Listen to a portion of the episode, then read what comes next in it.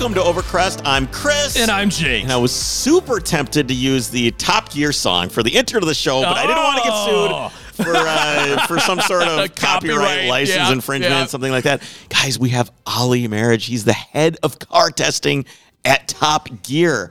Not on only does he today. have an awesome job title, he is just an awesome guy with Yeah. some amazing stories. yeah, full of vim and vigor, as I as I said. Or as I didn't allude to, perhaps gin and soda. Yeah.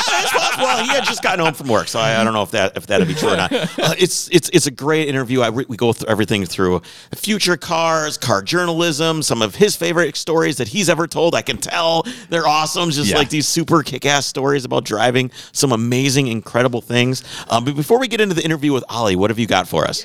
Yeah, let's take a minute to talk about our sponsor, Petrolbox. Petrolbox is a monthly service made specifically for the automotive enthusiast. Each month, they carefully select items including tools, detailing supplies, apparel, garage gear, stickers, and publications to be sent right there to your doorstep. And I Chris and I both like their t-shirts so much that we were on a Zoom call yesterday. We both log on and we're like, crap, we're both wearing the same Petrolbox t-shirt. Yeah, it was pretty funny. So there's actually two different levels of subscription to choose from. You have the Petrolbox Basic, which costs less than 20 bucks a month, while the Petrolbox Premium gets you even more gear for $39.95 a month. Check them out at mypetrolbox.com and be sure to use the code OVERCREST at checkout to get $6 off your first month. All right. So you know when I talk about being in the future that I'm just going to be uh, turned Grumpy? into a ruppy. I'm already grumpy. I know. What are we in the future from what five minutes ago? It's uh, we're going to be rebels, right? A lot of us are going to be just like we're going to hold on to our cars. We're going to drive them anyway. even Yeah. Because I think Ollie's going to be part of our club. Oh, you're right, for sure. Yeah, I think it is. All right, guys. Here's our interview with Ollie, head of car testing at Top Gear. Hey, Chris. Ollie, how's it going, man? Very good indeed. How are you? Very good. I'm here with my co-host Jake. I really appreciate you hanging out with us. Hi, Ollie. Ah, no problem. Hey, Jake. How you doing? I'm good. How are you? Oh, I'm on good form, actually. On good form. You sound like you're full of vim and vigor over there across the pond. yeah, it's been quite an interesting day. Actually, I've been into London for the first time in several months to to the office, which is which is weird. Actually, I met some colleagues in the office today, which was yeah unusual in the current situation. Yeah, so is it uh is going to London weird? I mean, what car do you have to pick a certain car to drive to even go over there at this point?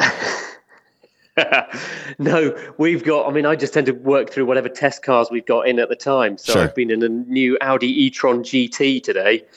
So it's quite nice to just go in and out and just yeah sit and relax and sit in the traffic for an hour and a half. I was looking at the the sound. We we had a news article that we did last week that was talking about BMW's new sound with Hans Zimmer and everything like that. And they were comparing. Yeah. I was looking up what and they they used a bunch of different things to make the sound. And then I was looking at the e-tron GT, and they used like forty different sounds to create the sound of that thing. It sounded kind of sounds like if you recorded of someone Really? vacuuming and then played it back and then played it back in slow motion, but with a subwoofer. It's kind of what it sounds like. That car. It's it's quite strange sitting in it because you you're aware of this sort of background hum that sort of sounds a bit sort of yeah a bit I can sort of see the sort of industrial deep vacuum noise. Right. and it sort of yeah sits in the background and you hear this thing sort of humming and burring and it's quite an electrical noise but it's quite it's interesting at least there's Do you something lust for going it? on in there Do you lust for the sound? ah not lust no, No. Not lust for it i'm afraid. Do you No, think future a- generations I'm will lust afraid for the sound?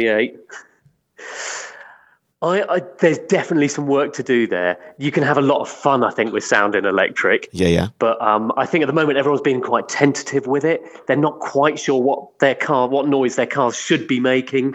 So they're just being a bit careful at the moment and going, "Oh, we've got this sort of noise, which is no, go the full Star Wars, make it sound mad, be much better."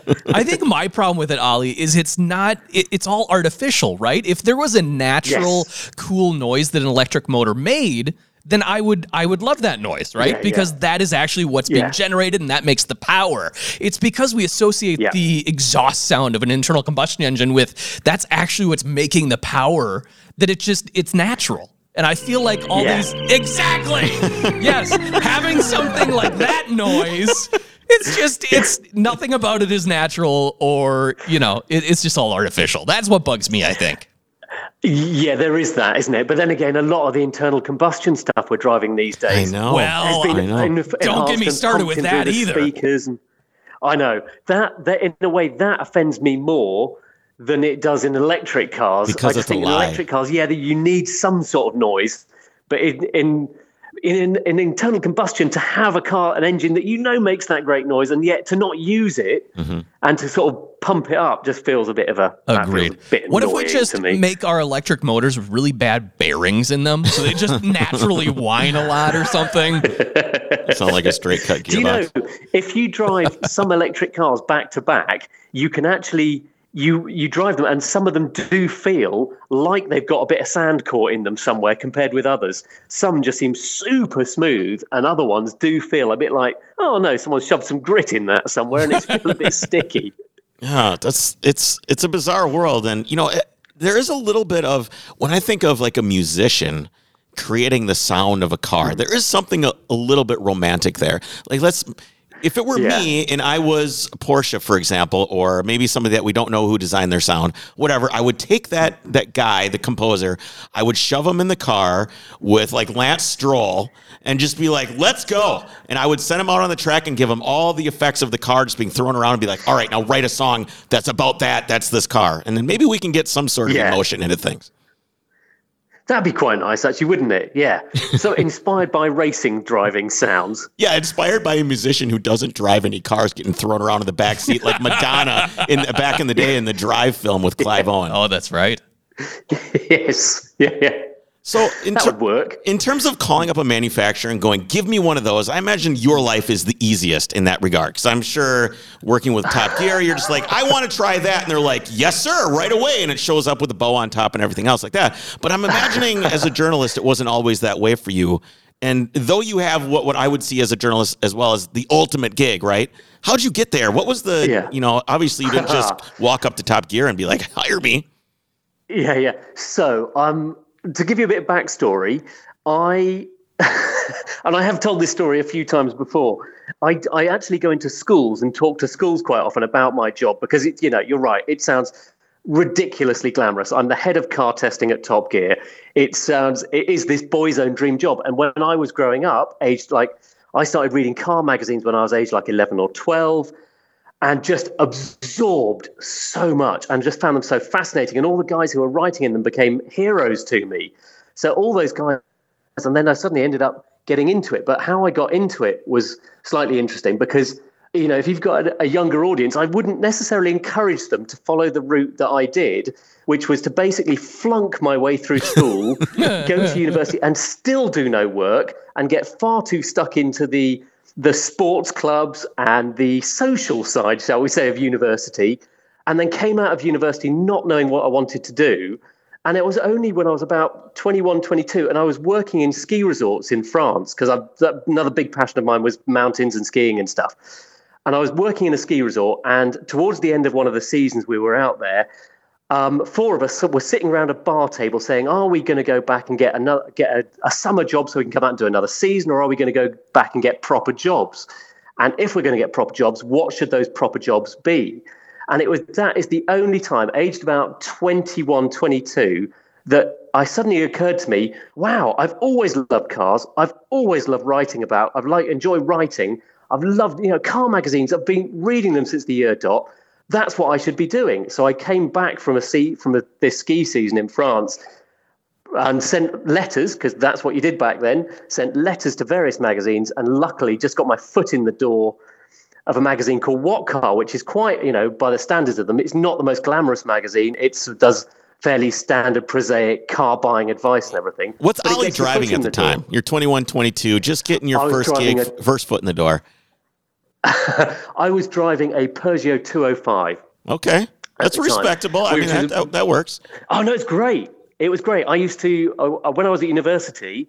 I used to because I was at university up in the north of England, and I used to buy cars when I was up there um, during term time. I'd buy a car up there, and then I'd sell it when I came back down home in the summer because I could sell. I reckon I could do a year's motoring at university and then sell the car for what I'd paid for it when I got home in the summer.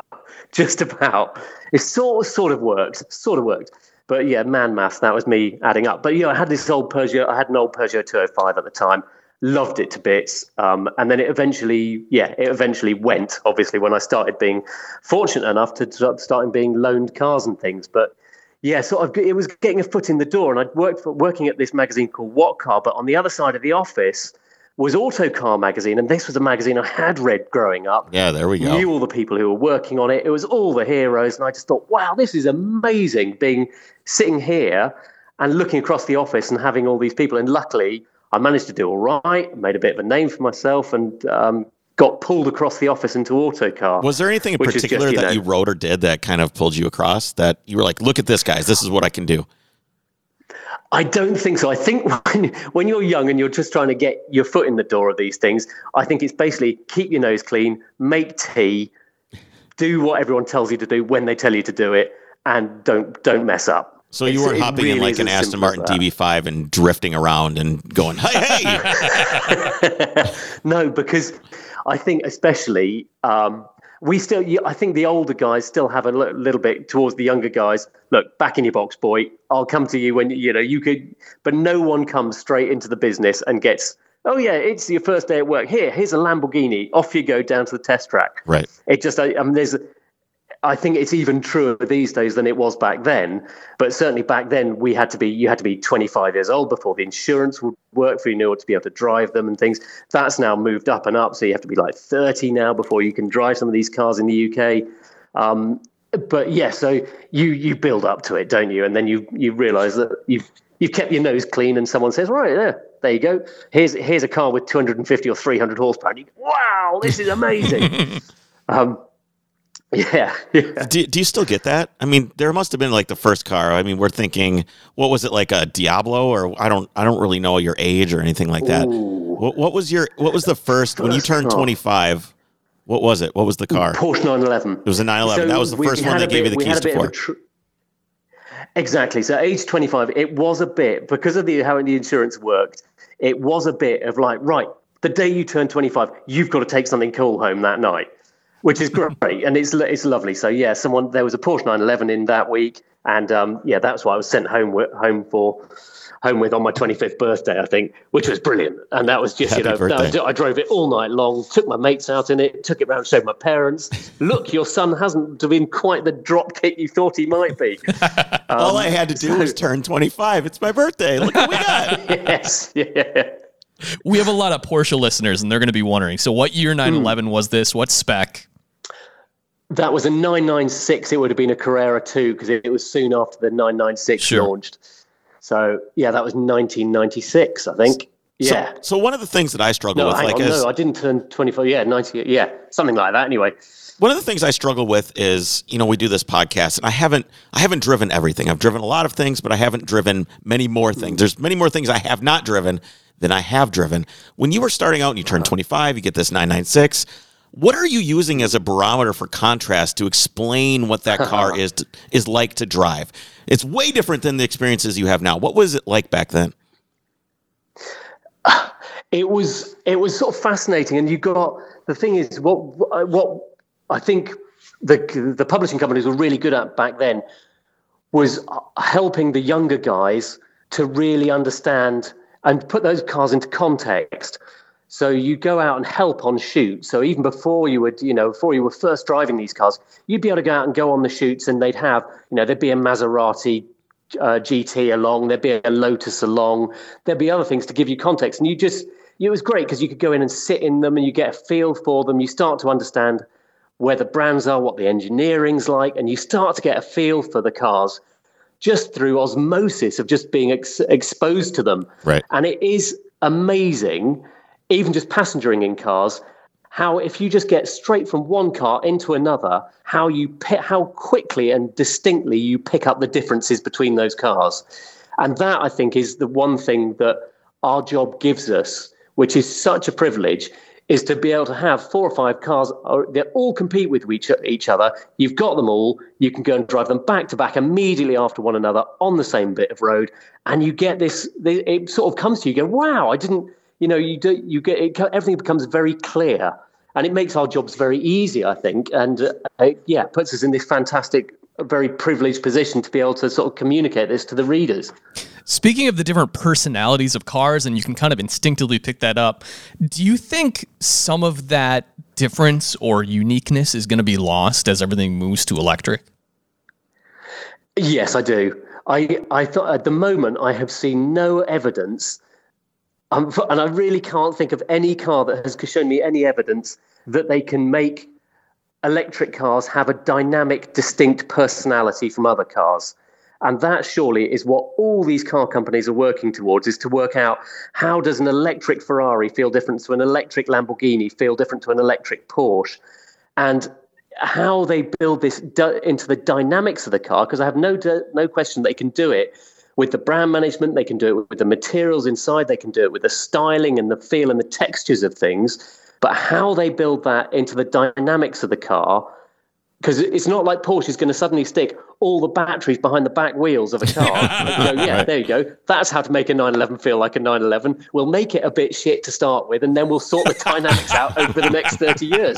It's not going to happen.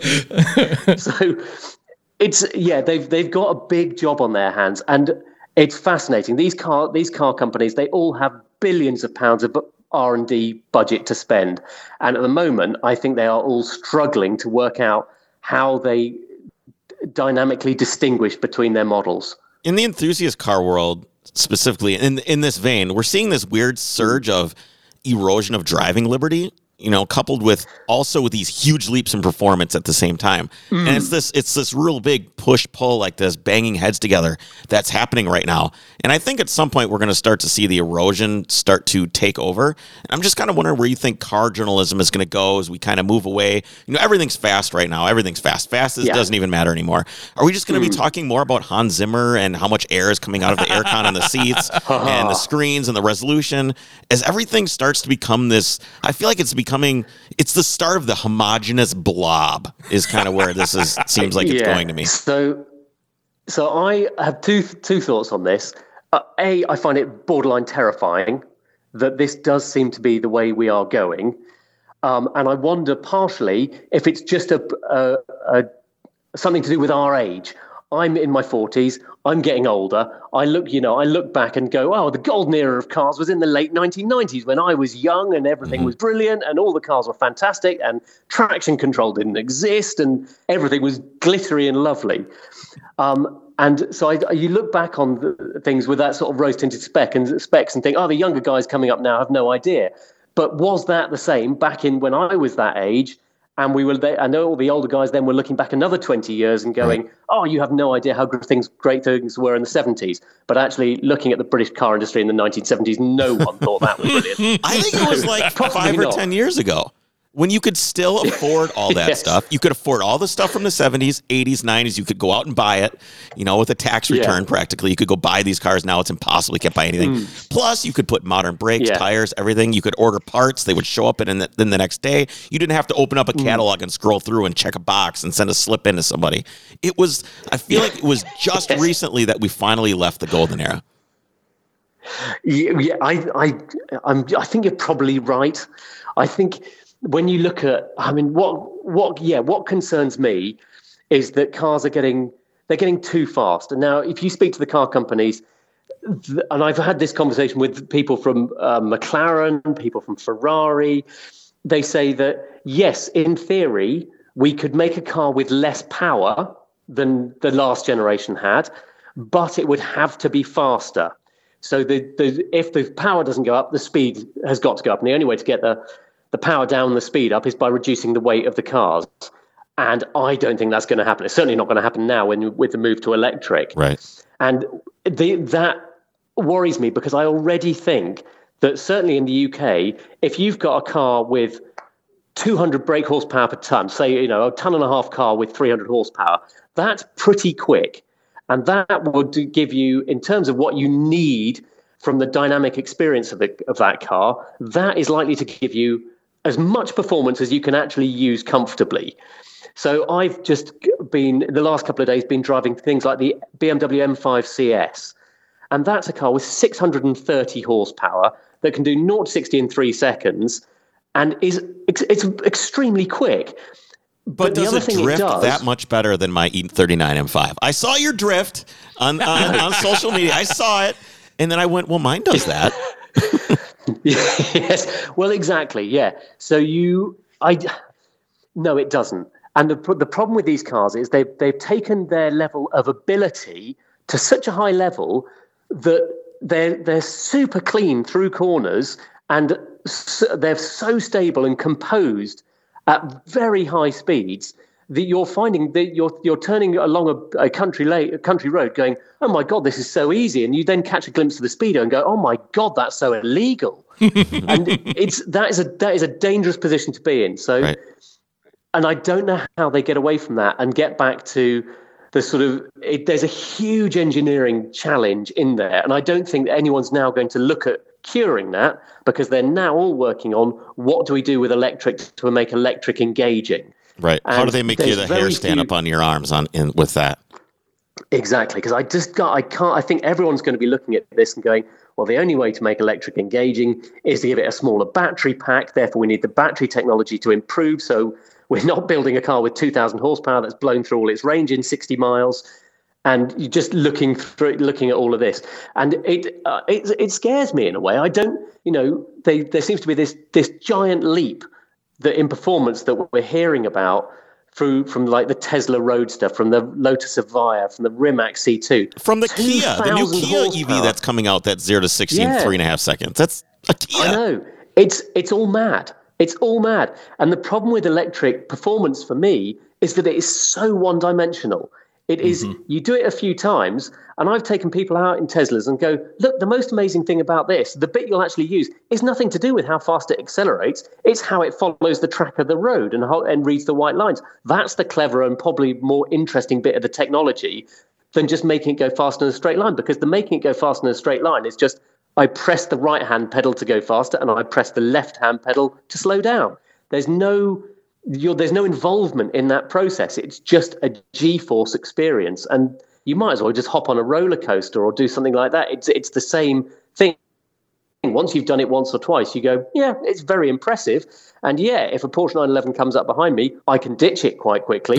but there's no enjoyment in that. It just becomes a com- comp- competitive element Well, of if that you look at, performance. like, it's great when I pull the yeah. I was gonna say, you look at like a gas pedal, and you're speaking of like a gas pedal being an on-off switch. I was, for some reason, in my head, I was thinking of the difference between like the electric power band and I have an old 911 that is carbureted mm. with a with a camshaft in it and stuff like that, and it's got a you know a ton of power. And it's almost like when you hmm. when you watch a movie and there's some guy like tying a rubber band around his arm and he's about to shoot a bunch of heroin. He shoots it into his arm, and then there's like this. He kind of sits down, and then oh, and then it's like the euphoria comes on. That's what like a camshaft is like, right? You you, you shoot that drug into your arm. You, that's you flooring the gas pedal, and then wah, and then you get it, and it's just like you wait for it, and it's this anticipation, and then once you're up there, you're shifting, and it's great, it's great, it's great.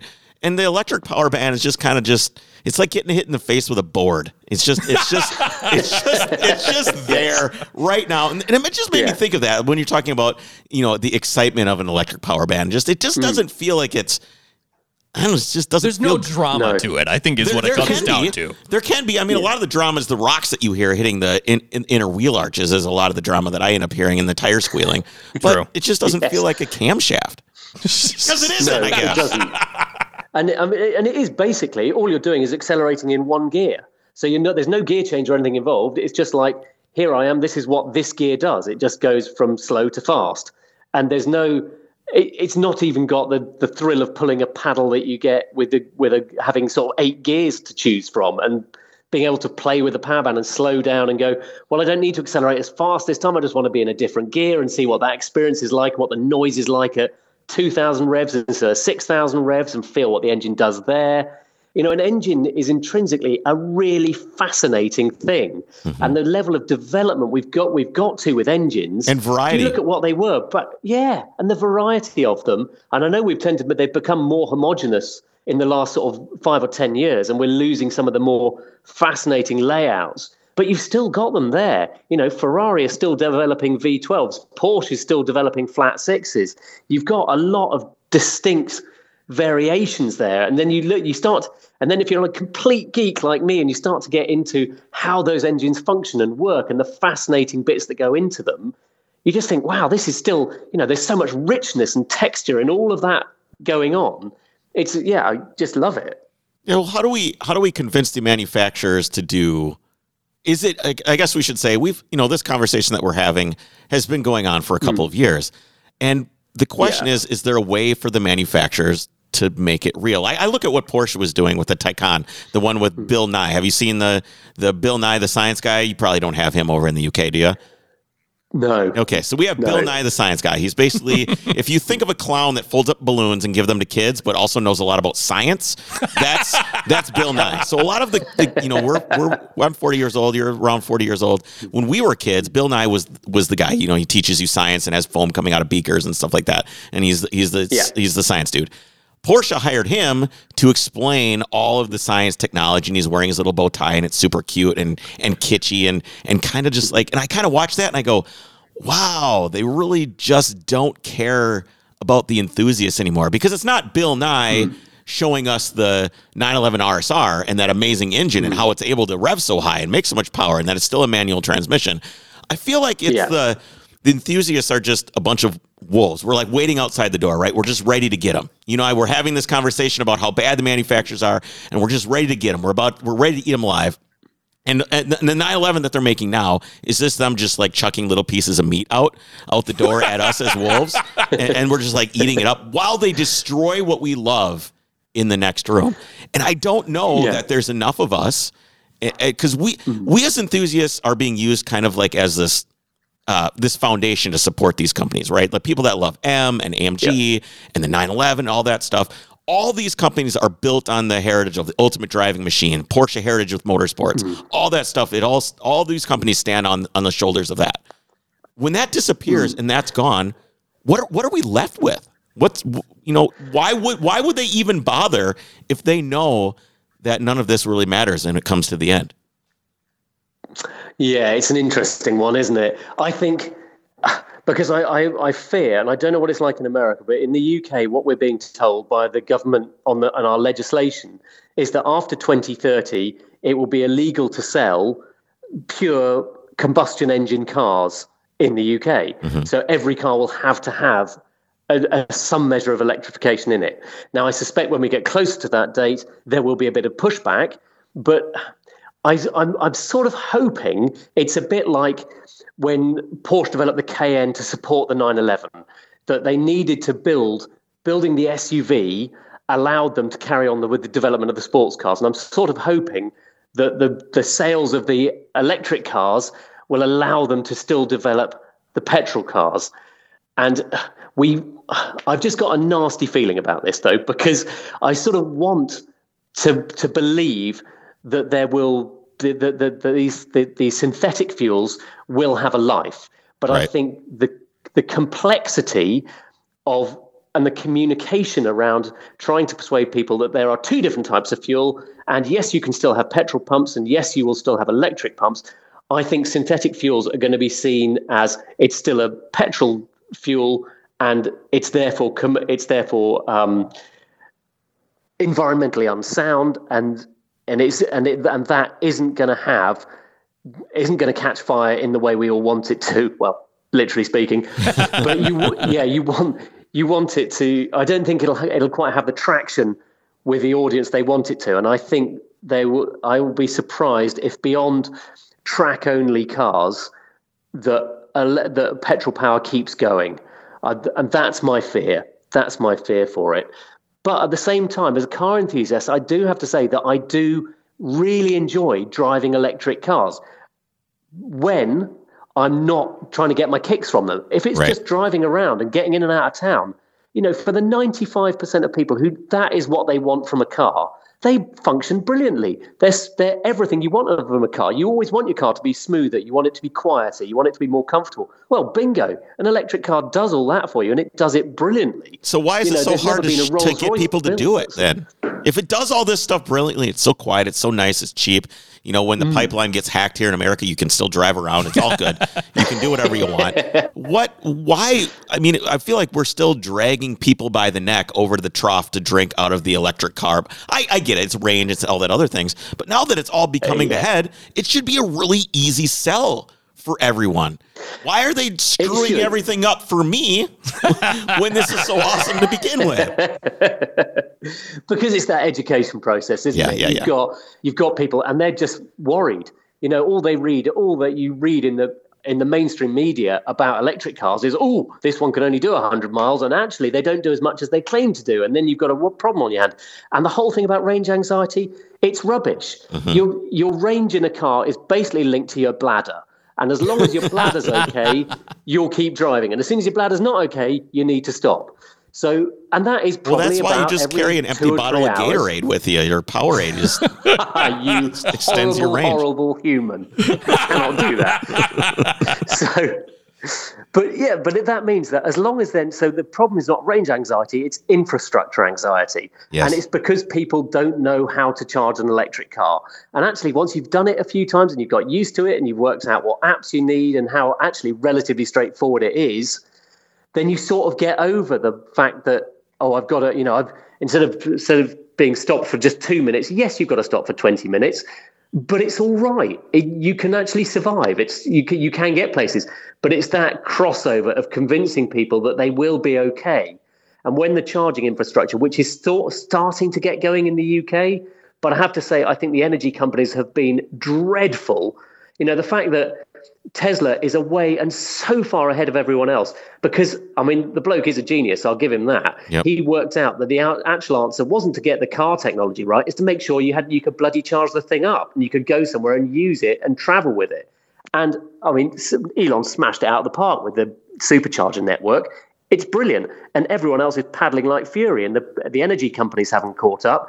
They, they've made, you know, in the in Europe, we've had a lot of this Ionity network, which is a lot of it has been funded by car companies like Porsche, Mercedes, Ford, have all funded or had to fund their own network because the energy companies aren't coming on. And what you're finding is that instead, what we've got is a lot of um, private, smaller companies are building um, their own infrastructure for electric, and they're doing it at different places. So you go to a gyms and things just off the motorway, and they'll be charging networks at gyms or hotels or coffee shops, and that's fine. But the prices vary. It's like a, it's like the Wild West out there. Some places you'll pay like 20p per kilowatt of power. Some places you'll pay like 60 or 70p. So it's like your pricing of charging fluctuates massively. And so it's all, I mean, it's quite exciting from my point of view. It's like, wow, this is, this is fascinating. This is like watching, you know, beta testing in real life. Everything's Yeah. happening. And, and, but you worry about, you know what that's going to mean to people people are going to be shocked you know they're going to go and think well my electric car is far cheaper to run than my petrol car oh hang on what does my credit card statement says it costs me 50 quid to do 100 miles in my car Right. so it's yeah everyone's get there's a lot of education to be done i think for people out there So, as a tester, is it hard? Just shifting gears a little bit here, huh? As a tester, is it hard to take things in context and time in which they were made to give them a fair shake? For example, you know, you get into a brand new Golf GTI right after you got out of a uh, a, a Taycan or something like that, with with just like stuff Yeah. that's so. How do you reset your mind to be able to understand? What makes a GTI good when it does almost nothing better than a, a a much better car? Yeah. The, the thing you always have to keep in mind, I think, as a journalist, is A, who are my audience? Who's reading what I write? And B, what does a buyer of this car expect to get from it? And what job does this do? And as soon as you analyze those two elements, who am I writing for? And what job is this car supposed to do? you can then stand back from saying, I've just got out of a Taycan, I've just got into a Golf GTI, because you consider them separately. And the joy of our job and the, the, the, the it's why it's so, so we're so lucky in what we do is we drive everything. So we get, you know, and you've got this stored back catalogue of every car you've ever driven that talks into what you've do, what you're doing now. So you can get in a Golf GTI and go, well, okay, and I may not be, be able to remember the last Golf GTI or what the Renault Megane was like or what the Hyundai i30N was exactly like, but it quite quickly comes back to you when you get in a Golf and you go down a road thinking, not it's got less grip than the Taycan, but actually this feels a bit duller into corners than the Hyundai i30N, or the refinement's better. And you Right. put that car into its own context. And I think that's that's what makes us so fortunate, really, and that's that's the job we've got to. That's the, those are the stories we've got to tell. And I think the when you look at vintage and classic cars too, that's the most important thing you can do is put the car in the context of when and why it was built, for who, how much it cost at the time it was created. Because you almost no classic Yeah. car, but my car is my 72 911 probably performs far poorer compared to a uh, like a V6 Camry that's brand new. Probably Yeah. can't brake as well, can't turn as well. But it's important to take things in the context of when they when they were made. And uh, Exactly. about a year ago, alongside some photos of really bougie brand new 911 Turbo S, you tweeted, I was concerned I had forgotten how to drive. Instead, I had merely forgotten how much I love driving. And I was thinking this kind of goes in the vein of driving so many cars. Wh- What did you mean by that? That you forgot how much you love to drive? And what? How did the 911 wake that up for you? That was that was when we came when the UK came out of lockdown last May time. We I had spent two, two months at home in my pants, not going anywhere. In your pants? And Why? so- You're at home. I was like, okay, uh, just that was Zoom call politeness. oh, okay, okay, gotcha, gotcha, gotcha. yes, I have got something on below the waist, just. um, but but yeah, that it was it was that, and I because I'd had a I'd had I, at the time I was running an Audi RS6, but. It had literally been parked on my drive, and I think we were all in that mold of certainly in the UK of going, no, we will be good. And I was there was half of me, part of me that wanted to go out, and I wanted to go and do my usual commute just to see what it was like with no cars on the road. And I thought, no, no, be good, stay at home, do all the things we've been told to. So I did that, and so and then when we did get the opportunity to get out, and that was literally the first car I got into after lockdown lifted. It was like, wow, this feels amazing. It was like it was thought- like when you were and there was 25 all over of- again. exactly, yeah, yeah.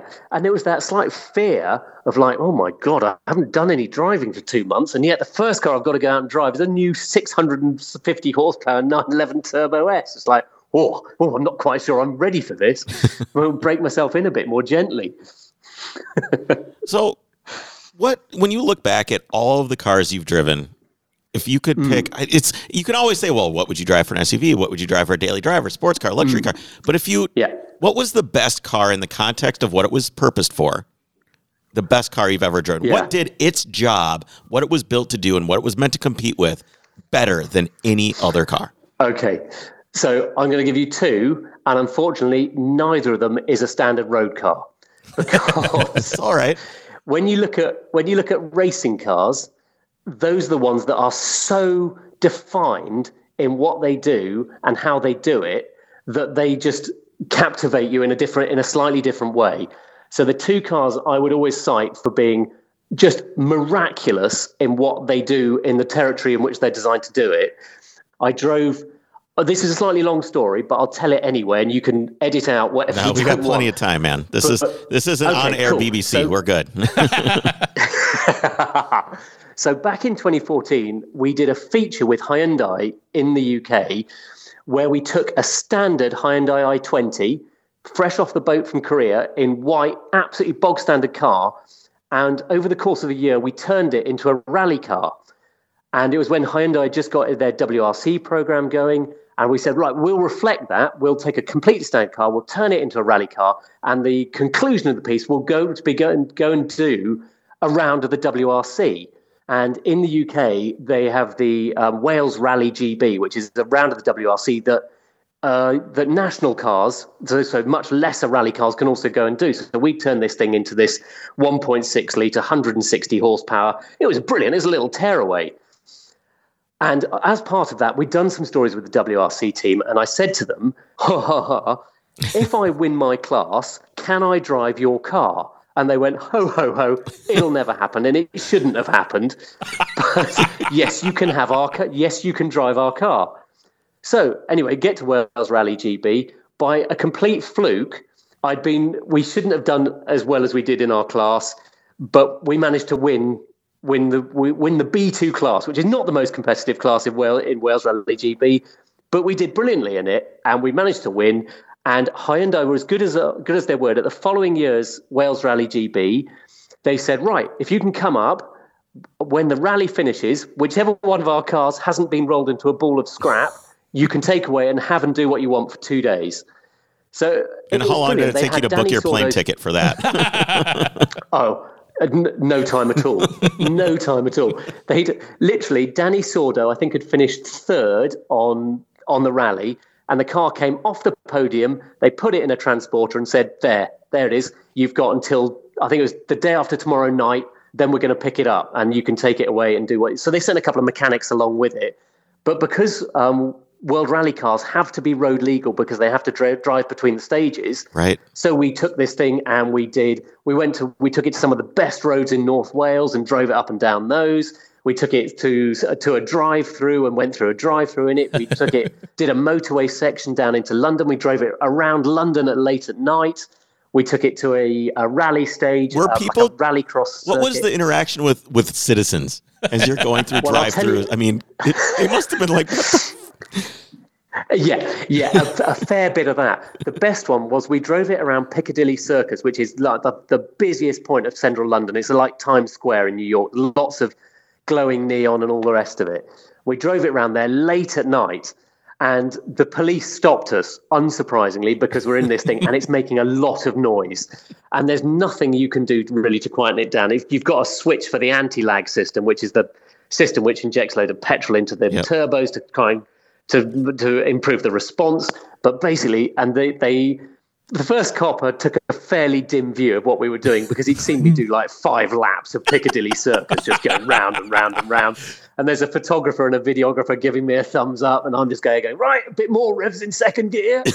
and, um, I'm just so- imagining some but- lady with like glasses and curlers in her hair and like a silk robe in a window, in a beautiful window, stone handmade outer window with her phone. These guys out here have been going for an hour. oh man, but with a better accent. but yeah. No, there's no better accent than the one you've just done. That's correct.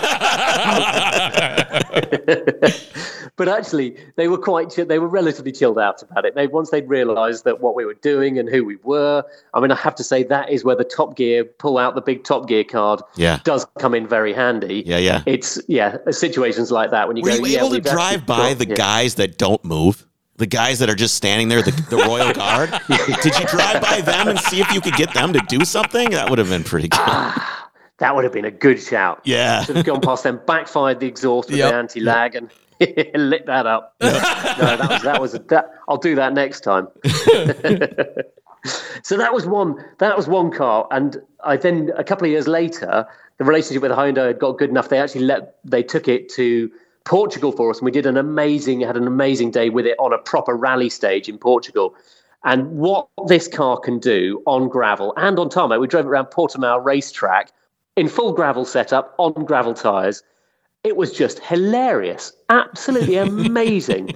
and the best way I can think of to describe what it was like is that if you imagine that any input you put into the car, any turn of the steering, reaction to the brakes or the throttle, it happens instantly, absolutely instantly. And that car will do, will sort of exaggerate what you want to do. So if you turn in a little bit, it, the back will be out of line, and you all you do is plant the throttle, and it seems like the car knows where the exit of the corner is better than you do. It's uncanny, absolutely uncanny. But if that car, if anything happens to that car, so rather than your inputs into the system, if it hits anything, so if it if the front wheel hits a massive rock on the inside of a corner, if you run wide over a corner and the back wheel hits a berm on the outside, that doesn't seem to phase it whatsoever. it's like it glides over anything that it hits, but any input you put into it happens instantaneously. And it was just the most fabulous, fabulous um, experience, really. And then you think, wow, that's what you can do when you spend, I don't know, 50,000 quid on a pair of dampers at the, for the set of dampers and have an engine machined from billet. And Right. it's, I mean, it was absolutely incredible. Plus, gravel So, is yeah. so good. My favorite place to drive my car is gravel. Gravel's It is phenomenal Yeah. to learn. You can do everything you want to Yeah. do at a looser speed or a lower speed, especially a Yeah. 911 on tarmac. Drifting around an old 911 is a little grabby and a Mm. little odd, but in gravel, it's awesome. I love gravel. It's the best. Oh, it is. It's it is fantastic. I just yeah, give, give me because I've I've yeah, if out of two, if someone said go and do some racing or go and do some rallying, I'm off. I'm off, off, off on gravel rallying. It's just I love it. I love the way cars move around on it, and just that experience you can have is just yeah, unbeatable for me. So, so the second car then. Second car, this is me pulling the big one out the bag. Um, ridiculously fortunate dick right here. Um, I drove Alain Prost's. I drove Alain Prost's Renault RE40 Formula One car. So Ooh. a full 1986 F1 car Wow. at Dijon Prenois, which is this amazing old F1 circuit in France. It's a circuit that was made famous um, because of René Arnoux and Gilles Villeneuve. I think it was like 1977, poss- no, early 80s maybe, had this amazing duel around this circuit. And Renault, when we'd, we'd done a fair bit of negotiation to be allowed to drive the car, and they'd sit, but, but they're fantastic. Renault have this amazing collection of old cars, and they, they use them. They get them out, they take them to Grand Prix to support what they're doing with the race team and this sort of thing. So, and yeah, they uh, they allowed me to drive um, Alain Prost's car. And when I turned up and they said, uh, they I, they said, oh, we have turned the boost down a bit for you today, and I thought, oh bollocks! I was really hoping to drive it in full Only whack. 700 They said, yeah. horsepower. no, still 900 horsepower. Oh my God. I think 850 or 900 horsepower, and it weighed 600 kilos. It was just dynamite. It was unsodding believable. this thing. So they had. This was one of the turbo era engines. It was a twin turbo car. So it was in. It was in once development of turbo had improved quite a lot. So I was quite surprised how drivable it was. I wanted it to absolutely terrify me to the fact that I, you know, I, I shouldn't have been able to drive it at all. I should have felt completely out of my depth as soon as I got out into it. But actually, it was pretty tractable, and you could actually use the performance, which is the most scary thing of all. but then you start, you start to, th- you you start realizing, and we were going. I was on the pit lane, pretty much flat out in fifth. But you you would you were realizing it then suddenly made you realize that oh my god if you have an accident and it's what this is one of those cars that your your toes are the crash zone and you've mm. had to thread them through these bulkheads and they are right in the tip of the nose. And you've got and so when you're wearing the crash helmet your whole frame of vision is basically you can see each front wheel in the corner vision of your eyes and you and ahead of you you've got a steering wheel and that is literally your view. And so you feel like you're strapped to the front of a rocket and there's one corner at Dijon Prenois. You come around this hairpin, and then the road goes quite steeply uphill to a crest. And you come out of this corner, you're in second gear. You think you get braver and braver, and you just have it on, and you've got this turbo boosting, and it just feels like you're going to take off. There's no way this car can possibly, as you come over this crest, there's no way it can possibly keep traction and stay on the ground. It just feels like you're on a rocket ship, and it's going to launch you into space. And that, as an experience, has just, you know, that I remember getting out of that car and thinking, just take me now. My job will never ever get better than that. You know what a hero! I mean, as a heroic th- experience to have, and think, oh my god, if twelve-year-old me could have seen me doing this and thought, wow, one day you'll be lucky enough to do that. Ah, What Just what transmission is in that, that- car? Is that a manual? a five-speed manual. Okay, yeah. so that you still have to actually drive the car. So what was? Have you driven or driven anything that's newer in Formula One, or was this your Formula One experience? Just curious. Um, not in the same way as that. No, Okay, I okay. haven't. I've driven like the Lotus Type 125, which was the track day car they did. Um, I've driven that, which is pretty much eight eight tenths of, a, of an F1 car. But um, That's what interests no, the- me the- most is like it's I don't I hate to call you a layman, but compared to Lewis Hamilton or Vettel, we're, we're all Mm. Oh, yeah, laymen, yeah. right? We don't we're just human beings. Yeah. We're not superhuman like So those t- guys I'll- are. But it would be so great you- to I'll have tell you Oh, go ahead. Go ahead. So I've got, I've got, so I had a little claim to fame. Okay. So about five, six years ago, Ferrari run this thing called the Winter Driving Series, and it's they get all their young hotshots, and they they put them through a month's training. So they get all the guys who are in their junior academy team and any other for, like Formula Th- Four and Formula Three drivers they want to have a look at Right. and they get invited, and it cost them a bloody fortune to go and do this thing. But Ferrari put them through everything from PR to diet to exercise to race strategies to talk to engineers. They basically get a month's intense Ferrari Academy training on how to be a racing driver and everything they need to know.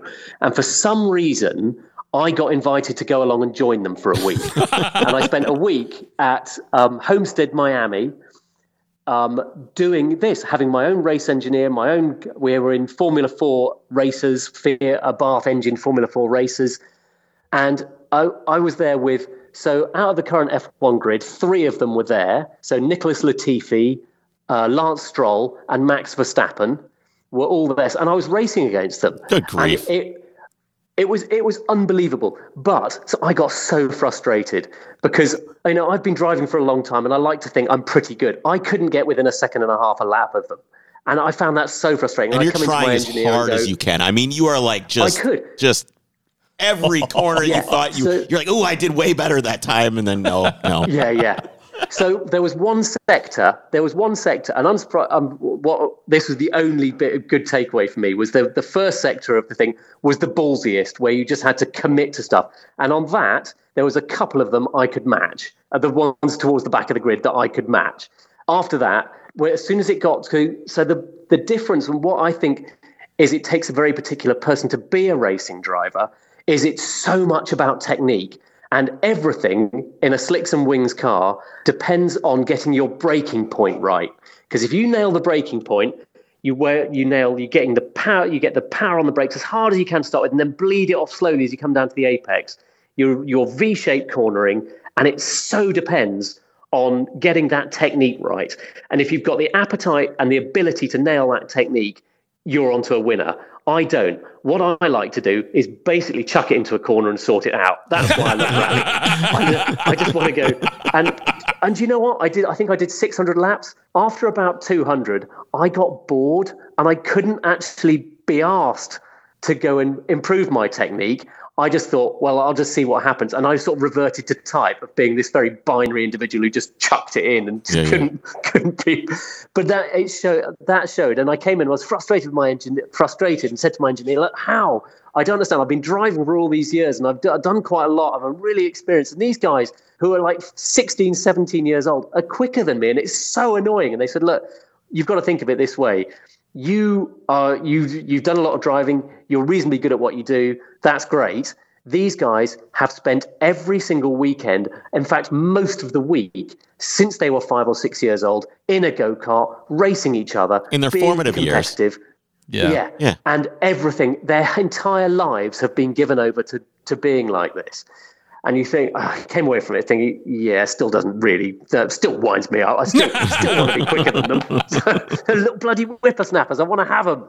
Yeah, well, and, I remember so playing Gran Turismo back in the day, and they'd have these endurance races, and it was you do it for hours, right? You just sit there with your little Pikes Peak, you know, thing going, yeah, and eventually you'd go like, you know yeah. what, I'm going to hire a driver because this is boring. I just can't do it, and it takes.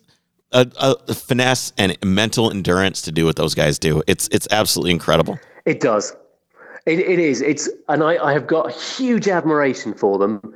At the same time of of being because you always I think we all do that as enthusiasts. We all do the what if. What if I had had that experience? What if I was on circuit with them? I'd be quicker than them. I reckon I've got this technique.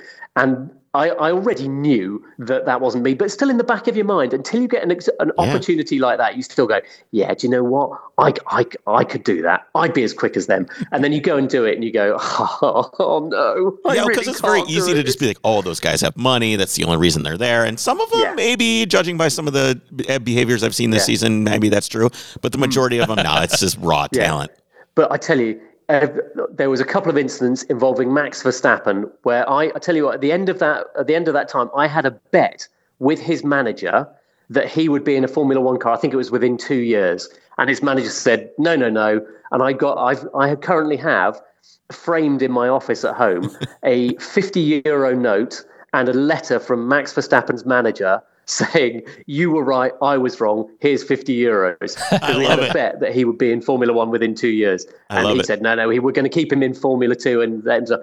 But honestly, of everyone I was look, watching there, I've got I've got some screen grabs because we after you'd race, after you'd done each race, you would have a debrief and you would sit and you'd have to justify some of the moves you'd pulled in the race and why you hadn't gone for that gap. And you, it was like being in a class, you were in a classroom with all these guys, and I was like twice their age, and it was really galling. But, and, you're, and you're like, I don't fucking know. That's just the way I took that corner that time. I have no idea. yeah, quite, quite.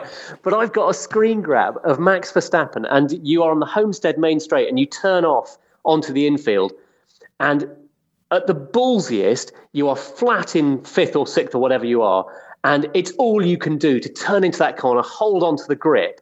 And I've got a screenshot of the of the the guys ahead of me, five abreast, with Max Verstappen on the inside in a position where I thought, oh fuck, I'm about to witness the most almighty accident as he can't make that stick and takes out the other four cars that are outside of him. And he didn't, and he made it stick. And I still have no idea how he made that happen. And I've got, and I've, for someone of his age, because I think at the time he was 15 or 16, he, he was so young. And he was stand. He was then you'd, and he did some. He had some moves that were fairly bloody punchy, I have to say. But he still, he'd stand there in the with these all these Ferrari engineers and guys who have been doing this for donkey's years. Some of them are XF1 team. There are a lot of these academy trainers and things, and he would stand up and justify and argue his corner. And I thought, wow, that someone at that age to have that confidence in their own ability is astonishing. That's worth a 50 euro no... bet right there. That's what that's oh, worth. God, yeah. Absolutely. Yeah. Oh man, Ollie, we're, so, we're running out of time. I, I could talk to you forever. I thank you so yeah. much for hanging out with me, man. Oh, no problem. It's absolute, absolute pleasure. Absolute pleasure. Where Thoroughly can people, uh, obviously people can just go to topgear.com to see some of your work and just type your name in there and we'll link to it in the yeah, show notes. Exactly. But I'm, it's, I've yeah, read some of your work. It's great. Ollie Marriage on yeah, I'm at Ollie Marriage on Instagram and Twitter, and yeah, TopGear.com. That's the place to find all the work we do. I, I appreciate it, man. We'll we'll talk to you again one of these days. That'd be great. Thanks, Chris. Dude, thanks. Take care of yourself. Cheers, Jake. Bye. Bye. Now, before we get too much further, let's take a break here and talk about our sponsor, Oberk Car Care. Olberg is your source of professional detailing compounds and supplies that is research tested and developed by professional detailers themselves. These are the guys that are actually passionate about detailing and know firsthand what makes a good product. And they truly are great products. I love it's a simple, foolproof two step system, easy, and gives an amazing finish. And right now, they're offering a whopping 20% off your order when you use the code OVERCREST. The discount code is good not only on oberkcarcare.com, but also on detailedimage.com and carsupplieswarehouse.com. Please go check them out today. Well, what an awesome I'm, guy. I'm, I'm looking at this this Renault Formula One car that he's talking about. it is 1.5 liter V6 turbo, obviously, right uh, from the turbo era. Thousand horsepower and qualifying track. wow. trim. so stupid. and he, he, I mean, he's not wrong. If you if you mess up in some of these old Formula One cars, you That's are it. that track. The Armco is going to eat you for dinner. Yeah. Uh, what an incredible experience. What an incredible what an incredible life he's leaving leading. Yes. And uh, it's it's awesome very, stories. It's uh, it's aspirational. There's always more. We can always be more like Ollie and drive more stuff. So there's always things to look forward to. Yes. So if exactly. anybody wants to give me a Formula One car to drive, my phone number is 612-94. that reminded right me. Here. That reminded me of a quote I heard. I don't know where or what the attribution is, but there are two things that every guy thinks he is great at. Yes, driving and sex. Yes, yes, yes, yes. But when it and comes down three, to it, three. What does directions go along with driving? Oh, does I know in? for a fact I am terrible at directions. Yes, you are. Oh my god, some of the drives that we've done together. I'm like, all right, Jake, let's get this figured out. Nope. Nope, Jake has Where no. are we? Where what Jake, direction's that? are we heading? You don't even live in three dimensions. I don't even know if you live in. When it comes to directions, I don't even know if you live in two dimensions. yeah. Well, thanks again to Ollie. That was awesome. What? I don't. What you do you? What? ad to read. Ding dong. You want me just to slip the ads in somewhere? Let's just do it that way. All right, guys, we will see you on Friday. Take care.